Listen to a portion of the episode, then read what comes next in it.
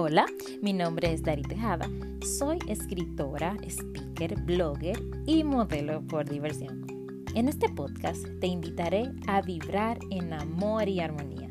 Te invito a que no te pierdas estos 92 capítulos llenos de amor, amor y más amor.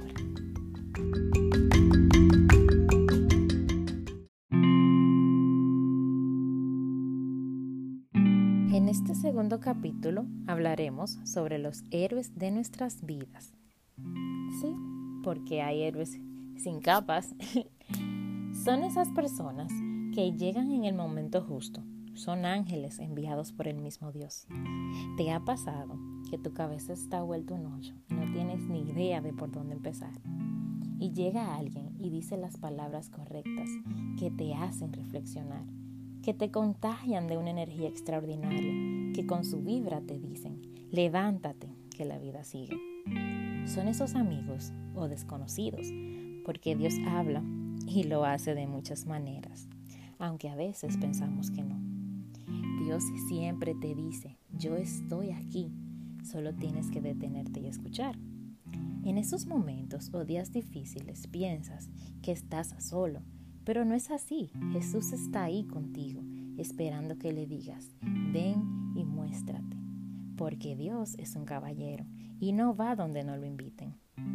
Aunque en esos días pienses que no hay personas que te aman y se preocupan por ti, porque tú sabes que puedes contar con ellas, pero tu orgullo te insiste en que no. ¿Sabías que eso no sirve para nada? El orgullo no es más que un ego absurdo, dominado por ese mal que existe en el mundo, que insiste en hacerte sentir que nada vale la pena. Y yo sé que es difícil muchas veces darle stop a esa voz, pero no es imposible. Empieza por la gratitud y empezarás a ver todo lo que ya tienes. No estamos solos.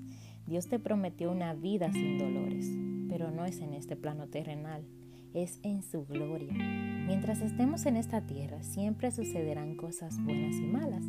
Solo hay que aceptarlas y aprender de cada una de ellas. Cuando un ángel vestido de amigo te diga, aquí estoy para ti, da gracias por ese otro ser humano que se preocupa por ti. Da gracias por esas personas que no conoces y cuando menos lo esperas dicen las palabras correctas. Existen superhéroes sin capas y soy muy fiel a esto porque a mi vida han llegado y la vida no me alcanza para agradecerles tanto amor. Sigo creyendo que el amor es el motor del mundo, que hay más personas buenas, nobles y empáticas. Creo fielmente en ello y por eso elijo cada día ser mi mejor versión, para seguir sembrando semillas de esperanza en los demás.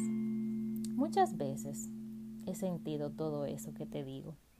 Pero cuando apoyo a otros a levantarse, aún sintiéndome rota por dentro, es cuando más he podido salvarme a mí misma. Sé tú el héroe de alguien más, aunque no estés en tu mejor momento. Sé fuente de todo eso que quieres recibir de la vida. Da a la vida lo que quieres de ella. No pagues tus frustraciones con otros, porque todos tenemos guerras Sé el cambio que quieres ver en el mundo.